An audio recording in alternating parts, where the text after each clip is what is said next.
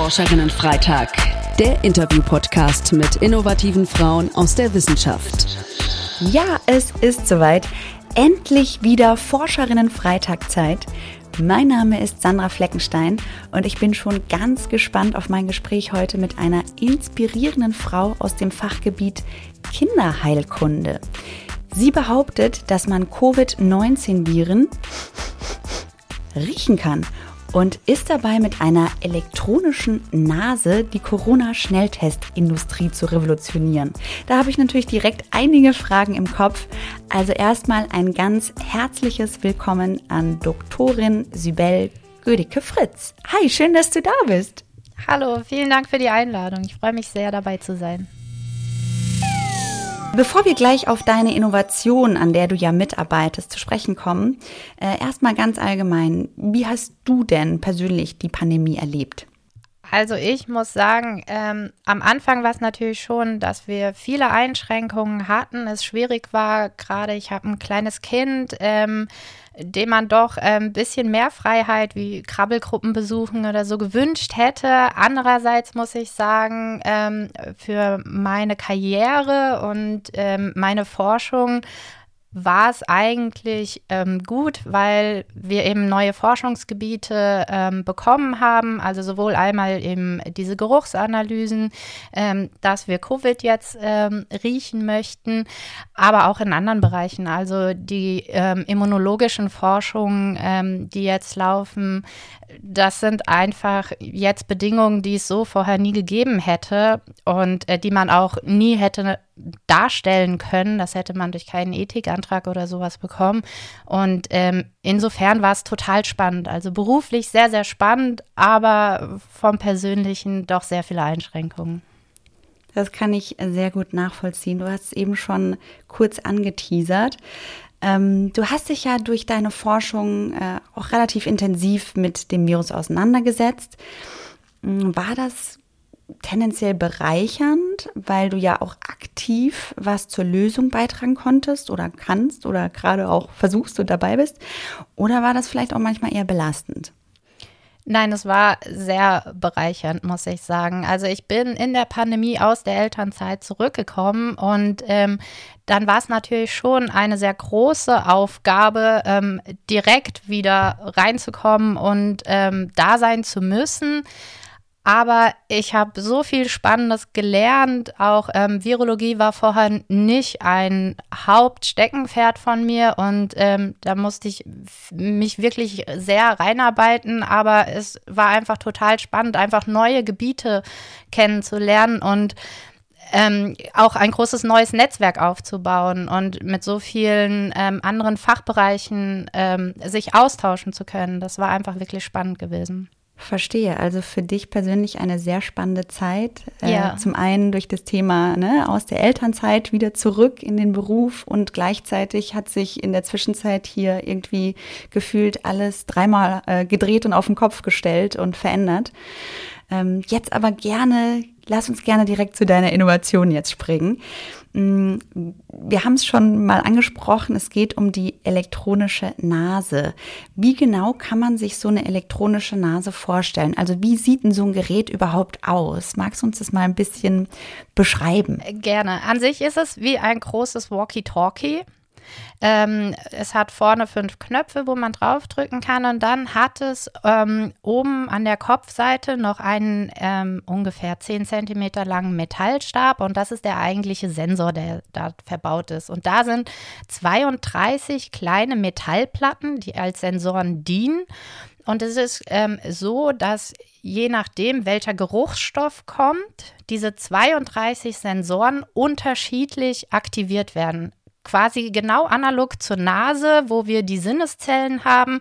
Wenn wir Geruchsstoffe aufnehmen, werden die eben auch unterschiedlich aktiviert und dann wird die Information im Gehirn umgeschrieben und so bekommen wir halt über die elektronische Nase von diesen 32 Sensoren ein Zahlenmuster und das schreiben wir dann um, auch quasi als Geruchsmuster und ähm, bekommen dann Punktwolken.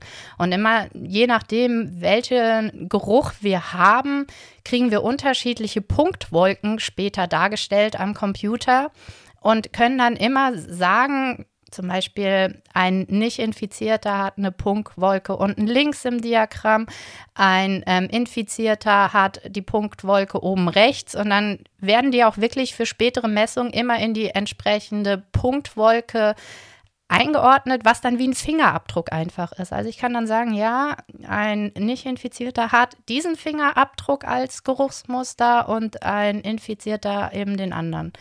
Okay, äh, Krass. äh, also, wenn ich dich richtig verstehe, habt ihr äh, als Vorbild natürlich euch die reale genau. organische, äh, organisch ist es nicht, aber ne, die physische Nase quasi äh, untersucht und habt die versucht, elektronisch nachzubauen. Haben wir bei uns, das weiß ich gar nicht, haben wir auch so 32 verschiedene Geruchs, wie sagt man da, na, wir, wir haben ja generell die Geruchszellen einfach, die ähm, unterschiedlich reagieren. Das sind nicht 32, aber ähm, da werden äh, Sinneszellen auch auf physiologische Art und Weise unterschiedlich aktiviert und das wird dann als Geruch ähm, wahrgenommen und an das Gehirn weitergegeben. Also es ist auch eine Aktivierung, äh, die weitergegeben wird und ähm, das haben wir quasi eben auf dieser, also vereinfacht. Natürlich ähm, kann man das nicht eins zu eins setzen, aber es ist ähnlich. Also ähm, die elektronische Nase erkennt einen Geruch als Muster der Aktivierung der Sensoren und genauso ähm, erkennen wir normalerweise ähm, über unsere Nase den Geruch eben auch durch die Sinneszellen, die eben ein Muster dann abgeben ans Gehirn und sagen, ähm, so sieht der Stoff quasi aus.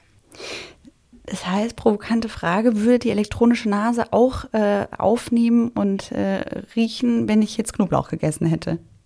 D darauf könnten wir sie trainieren. Genau, also das ist eine künstliche Intelligenz. Wir müssen sie darauf trainieren. Wir müssen ihr sagen, so riecht jemand. Also ich brauche zum Beispiel dann den Knoblauch, muss sagen, hier ist Knoblauch. Ich lasse sie mehrere Male daran riechen und definiere es als Knoblauch. Und wenn ich dann rumlaufe und ähm, zum Beispiel an der Birne riechen, wird es mir sagen, es ist kein Knoblauch. Und wenn dann ein Knoblauch da liegt, wird äh, mir die elektronische Nase sagen, jetzt ist es Knoblauch. Jetzt habe ich das in die Klasse eingeordnet. Okay, und genau so macht ihr das auch mit den äh, Covid-19-Viren, die jetzt ja erstmal keinen bestimmten Geruch haben, aber wo, der, wo irgendwas natürlich im, im Atem dann drin ist. Genau, es ist so, wenn der Mensch infiziert wird, dann ist, ähm, dass ja eine Immunreaktion stattfindet und dabei sich ähm, der Geruch quasi des Menschen schon verändert. Der wird durch den Atem abgegeben. Ähm, wir sind auch ähm, dabei zu untersuchen ähm, an Schweiß, wie es da aussieht. Also es gibt Publikationen dazu, es gibt Spürhunde schon, die trainiert sind darauf, Covid-Patienten zu riechen. Die können es auch schon am ähm, Schweiß machen. Und ähm, da sind wir dabei, eben zu gucken, was eignet sich. Also wir haben diese Forschung bei Frühchen oder so auch, dass wir sagen, okay, wir nehmen auch Stuhl oder Urin, weil auch dadurch was abgegeben wird. Bei den Viren ist, es macht eine Entzündungsreaktion, das Immunsystem reagiert, es entstehen irgendwelche Stoffe. Aber wenn wir zum Beispiel auch bei den Frühchen eine Besiedlung mit Keimen haben, ist auch der Keim selbst, der einen Metabolismus hat und Stoffe abgibt. Und das können wir dann auch eben definieren. Okay, das ist, äh, klingt echt abgefahren, äh, an was ihr da gerade forscht. Warum ist es denn deiner Meinung nach so wichtig, Alternativen zu den bisherigen üblichen Schnelltests zu entwickeln? Also was sind denn wirklich die Vorteile von so einer elektronischen Nase? Genau, also bei uns ist es vor allem, wir sind ja in der Kinderklinik und wir haben die Erfahrung gerade bei den Kindern mit den Tests, dass es teilweise schwierig ist. Also ähm, ich wollte ein Bewerbungsvideo ähm, eben für diese Stiftung ähm, drehen, ähm, um mein Projekt vorzustellen. Und da bin ich nur mit dem Stäbchen in die Nähe von meinem Sohn gekommen und er ist schreiend weggerannt. Obwohl er das gar nicht so kannte, aber es hat ihm einfach Angst gemacht, dass ich mit so einem Stäbchen da stand. Und das haben wir sehr, sehr viel. Und ähm, wenn man sieht, dass dann teilweise mussten die sich täglich testen und es war einfach unangenehm für die Kinder. Dann kamen diese Speicheltests, die aber einfach von der Sensitivität und Spezifität nicht hoch genug war. Ähm, dann gibt es ja generell ähm, Menschen, die eine ähm, äh, körperliche Beeinträchtigung haben und eben nicht kooperieren können zum Beispiel und das gar nicht verstehen, was da passiert. Und dann haben wir gesagt, okay, ähm, wir sind auf dem Gebiet der nicht-invasiven Diagnostik unterwegs. Ähm, vielleicht können wir das auch mit der elektronischen Nase machen. Ähm, dann kam eben diese Publikation dazu, dass sie gesagt haben, okay, es gibt die Spürhunde, die das ähm, bei Corona wirklich riechen. Und das war unser Hinweis, dass wir gesagt haben, wenn die Hunde das können, können wir es mit einer elektronischen Nase auf jeden Fall auch. Und es ist sicherer und angenehmer, wenn man nur mit einer Nase ankommt, als immer mit einem Hund. Und ähm, äh, es geht einfach wahnsinnig schnell. Also wenn wir eine Messung machen, dauert die eine Minute und sehen dann schon, in welche Klasse es eingeordnet wird. Ähm, man muss nicht mehr so lange warten und wir hoffen uns natürlich, ähm, wie gesagt, es ist eine künstliche Intelligenz. Je mehr wir messen, desto genauer wird es und wir hoffen, dass wir von der Sensitivität und der Spezifität einfach besser werden als die Schnelltests. Okay, verstehe. Das heißt jetzt zusammenfassend, ähm, die Vorteile, es ist nicht invasiv, gerade auch für genau. Kinder und Menschen, die ähm, irgendwelche körperlichen Beeinträchtigungen haben, ein großer Vorteil. Ähm, sie ist ähm, zeitgünstig quasi, also kostet weniger Zeit. wie sieht es mit den Kosten aus? Äh, die Kosten ist, äh, so ein Gerät kostet jetzt, wenn man eins einzeln bestellt, 40.000 äh, Euro, aber das kann ich quasi an einem Krankenhaus einfach vorne an den Eingang machen und dann so oft verwenden, wie ich will. Und das Einzige, was ich als Verbrauchsmaterialien habe, ist einmal die Beutel, wo die Luft reingepustet wird. Ähm, wenn wir bei Ausatmenluft erfolgreich sind und ähm, eine Flasche mit synthetischer Luft. Und sonst habe ich keine Kosten mehr. Also ich muss an dem Gerät an sich nichts machen. Und der Vorteil ist auch, jeder kann es anwenden. Ich muss quasi einfach nur dann noch auf Start drücken und danach wird mir angezeigt, ähm, positiv oder negativ. Und das heißt aber natürlich bei dieser einmaligen großen Anschaffung, dass ihr plant jetzt nicht das für die Endverbraucher zu machen, sondern für Krankenhäuser, andere Institutionen, Genau, okay. also öffentliche Plätze, ähm, Schulen oder so, wo einfach äh, eine große Übertragung auch da ist und wo man einfach schnell ein Ergebnis braucht oder Flughäfen zum Beispiel. Verstehe.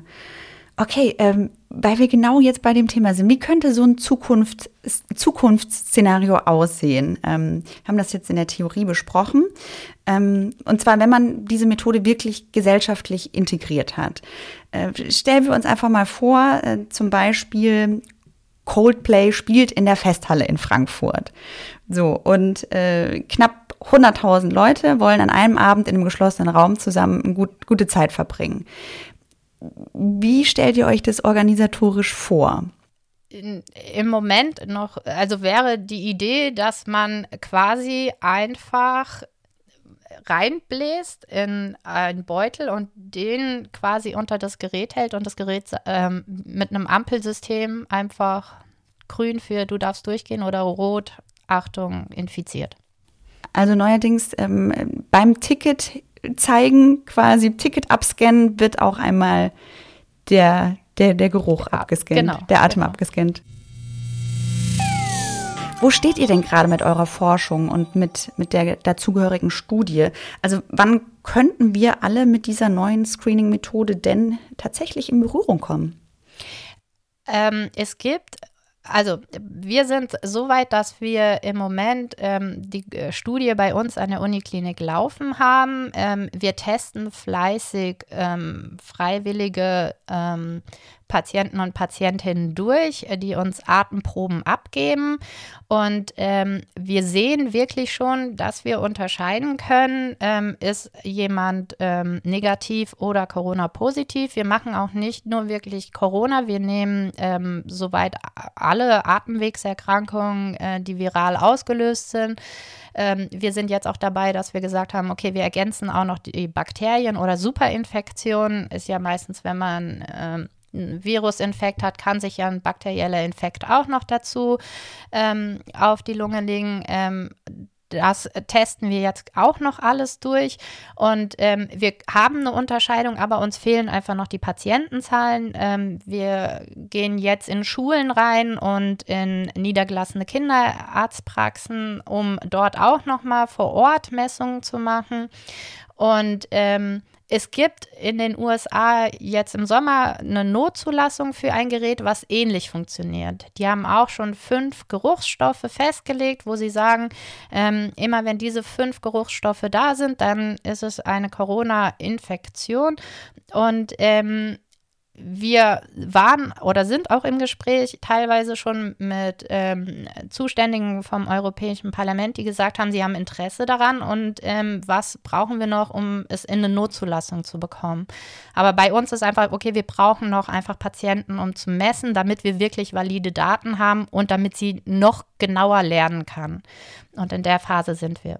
Wenn ich jetzt richtig davon ausgehe, ist natürlich auch das Ziel, dass da wirklich verlässliche, genaue Daten rauskommen. Genau. Weil das ist ja auch so eine Herausforderung bei diesen ganzen Schnelltests, ne? Mm, wo man sich in diesem Moment testet.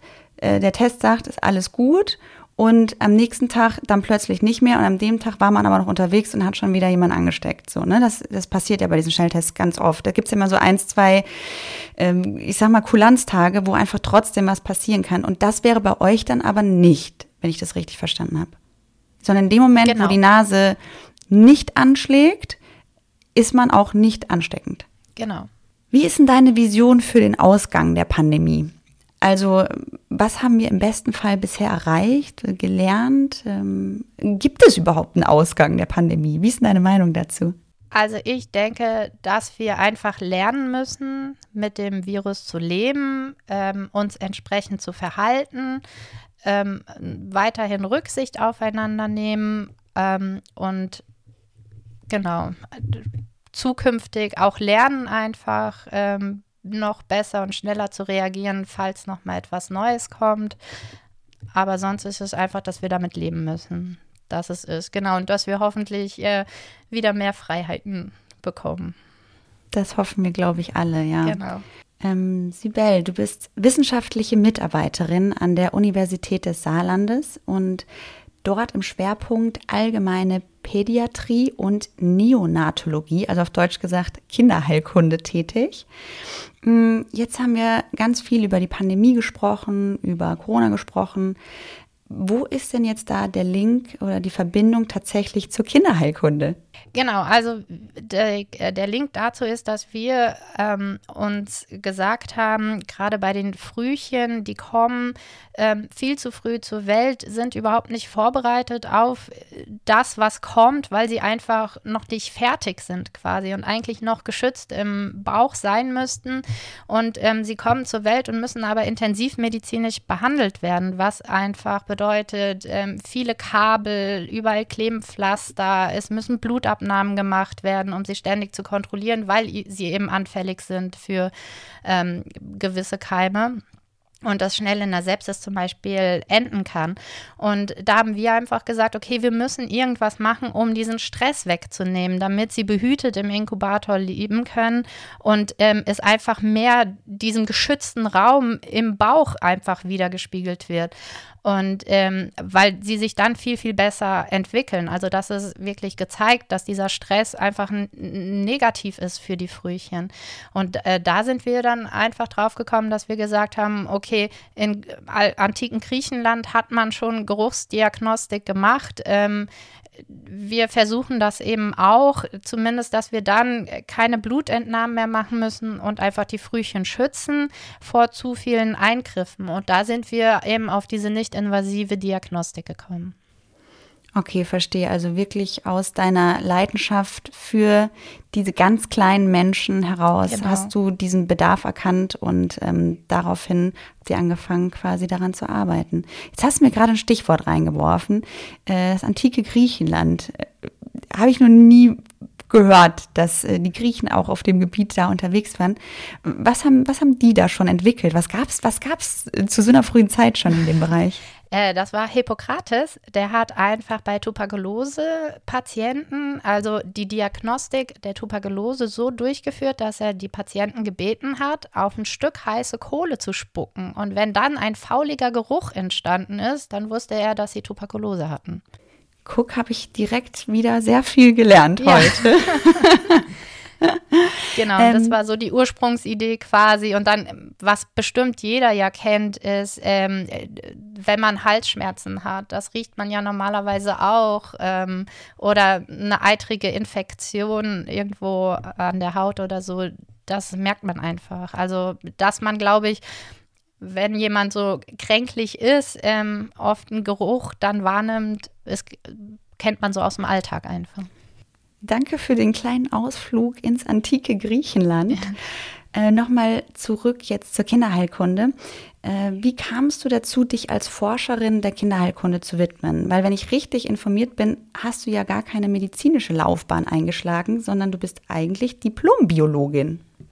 Genau, ich bin Diplombiologin und ähm, hatte den Schwerpunkt Immunologie in ähm, der Diplomarbeit auch und ähm, bin dann erst nach Marburg an die Universität gewechselt, um dort zu promovieren. Da war ich in der inneren Medizin, in der Nephrologie also auch bei Erwachsenen noch weit weg. Und ähm, die Kinderklinik und äh, das Forschungslabor von Professor Zemlin war damals das Nachbarlabor und da ist man einfach viel in Kontakt gekommen.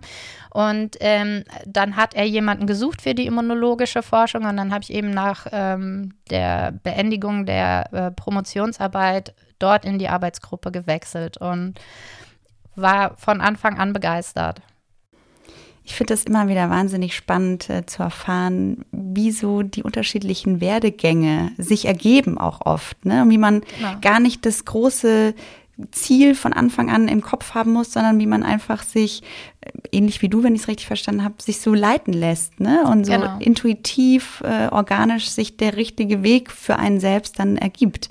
Finde ich immer sehr inspirierend. Und apropos Inspiration. Mm, zum Schluss der Sendung habe ich noch eine Frage an dich, nämlich was sind so deine Vorbilder? Also gibt es vielleicht sogar auch Frauen, wo du sagst, ähm, da habe ich meine Inspirationen hergezogen oder das, den Lebensweg finde ich wahnsinnig spannend. Und äh, das würde mich total von dir interessieren.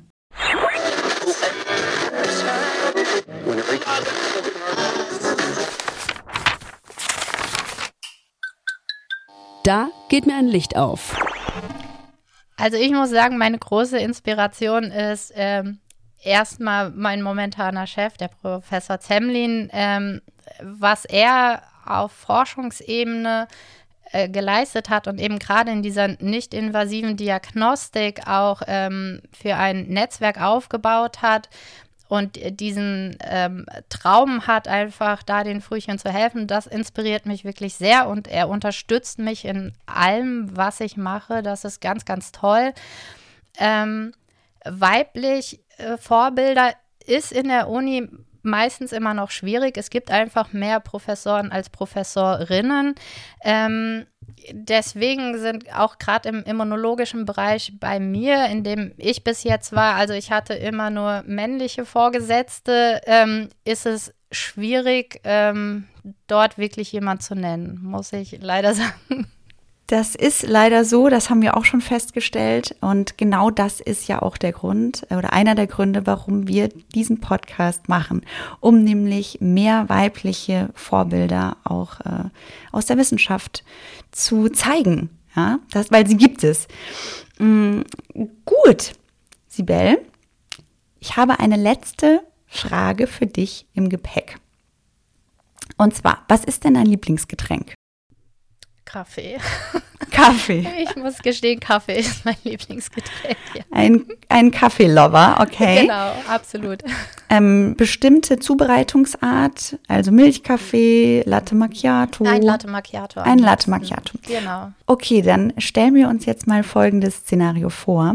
Du sitzt in deinem Lieblingscafé, vielleicht ja in Saarbrücken, und ähm, es ist ein schöner Tag ein, äh, eine nette Bedienung kommt, bringt dir einen wahnsinnig leckeren Latte Macchiato mit so ein bisschen Milchschaum obendrauf, weißt du, und so ein bisschen äh, Kakaopulver.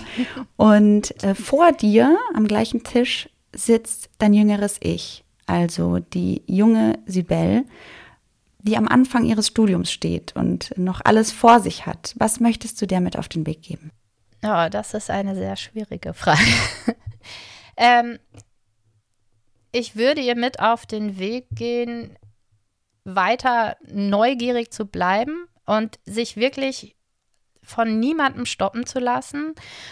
Und selbst wenn Leute sagen, ähm, das, was du vorhast, ähm, ist schwierig, ähm, das hat die und die äh, negative Voraussage, sich nicht entmutigen zu lassen und weiter sein, an seine Visionen zu glauben und das wirklich einfach zu machen und auszuprobieren. Auch wenn man scheitert, ähm, dann hat man es trotzdem probiert. Aber dieses einfach ausprobieren und ähm, wenn es keine zu schlimmen Folgen hat, ich würde es wirklich einfach machen und von nichts und niemandem bremsen lassen. Und wenn es gibt immer Kritiker und die soll man dann zur Seite lassen und trotzdem an sich und an die Vision glauben. Das hast du sehr schön gesagt. Äh, Kritiker beiseite lassen, frei nach dem Motto Don't stop me now. Ich mache weiter und vielleicht auch passend zu dem, was du vorher gesagt hast, ähm, ist es immer hilfreich, sich so eine Art Mentor oder Mentorin zu suchen, ne? in dem Bereich, der einen interessiert, in dem man forschen möchte und da Unterstützung einfach auch zu erfahren. Mhm.